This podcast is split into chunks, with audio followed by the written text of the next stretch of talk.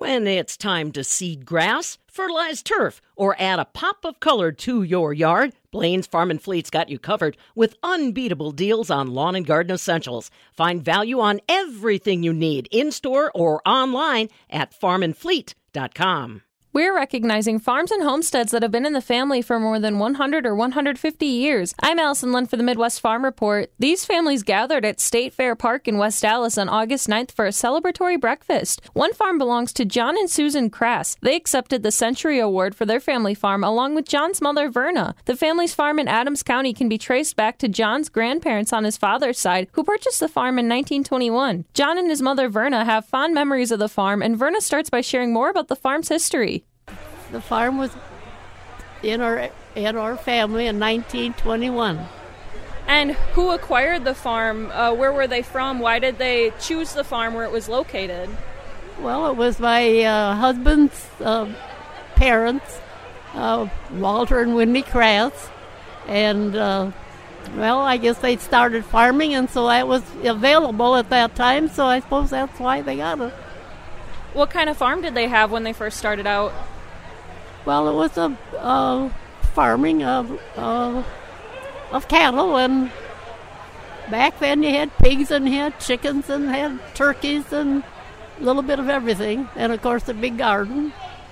Do you have any memories from them of what those first few years were like on the farm?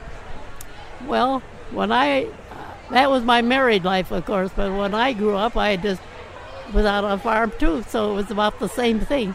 Had cows and Yes, and I went on the slate to the school many, many mornings. At a, my dad would sit on the cream can or cream uh, milk can. Uh, we sold cream back then, you know, and uh, so they he'd sit on that, and we'd be covered up with horse blankets and. well, I'm sure you've seen a lot of changes over the years, right? Oh yes, yes, yes, for the good, I guess. And you turned 100 this year, and the farm also turned 100. What's that like? How, how significant is that to you? It was back then, I guess we enjoyed it and we had a peaceful life, and now it's more rush, rush, rush, rush, rush.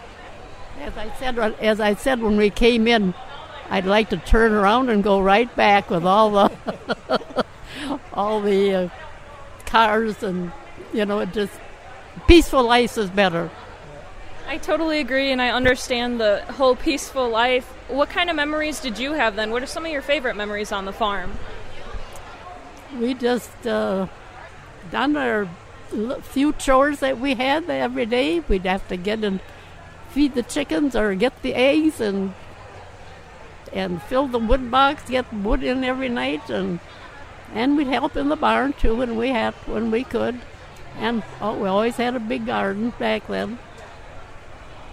What kind of specific changes have you noticed? Have there been new buildings that were built or changes in how the farm is ran?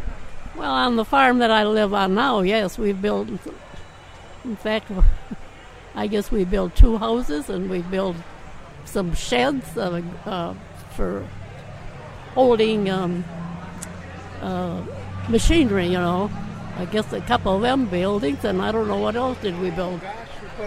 Gosh, we put up heifer sheds and additions on the barn and silos and yeah, just a lot of grain a grain setup, you know, with bins and dryers and so we've had several improvements over the years. So John, is the farm in your hands now or are you operating full time? Yes. So what do you raise now? What does it look like today? Well, we we were dairy farmers, but we sold the cows in 2016 so now we just have a 15 cow beef herd, and then we rent land and, and cash crop ground. What kind of memories do you have growing up on the farm? Well, I mean, nothing, nothing is nothing like what mom's experienced, but uh, we went from a little two-cylinder tractor that I grew up on, and now we've got 200 horsepower tractors and 12 row planters and and it's different without the milk cows. That that you know that beef farming is a great idea where the where the calves milk the cows and the cows feed the calves. So that's kind of a nice a nice thing. So what was it like uh, transitioning the farm to you? What kind of uh, decisions had to be made? Well, I tell you, my mom and dad made it a pretty smooth transition that I was able to to uh, and I've been on the farm my whole life, so it was a pretty smooth transition. Now, moving forward, what kind of interest is there in the next generation to keep the farm running? Well, none of the children are actively involved in the farm right now, uh, but some of them live close, and uh, the grandkids are around a lot, and they enjoy uh, jumping in the combine with Bop Bop. So uh, we'll see what happens. Awesome. Well, is there anything else that you want to share about your farm being recognized? Well, it's a, I guess it's supposed to be quite an honor. I guess at the time, I just take it for granted. I guess. Verna Crass and her son John share the story of the family's farm in Adams County. The Century Farm program originated as part of Wisconsin's centennial celebration in 1948. Each year, about 100 properties are honored. You can listen to some of these stories at MidwestFarmReport.com. These stories are brought to you courtesy of Compeer Financial. I'm Allison Lund.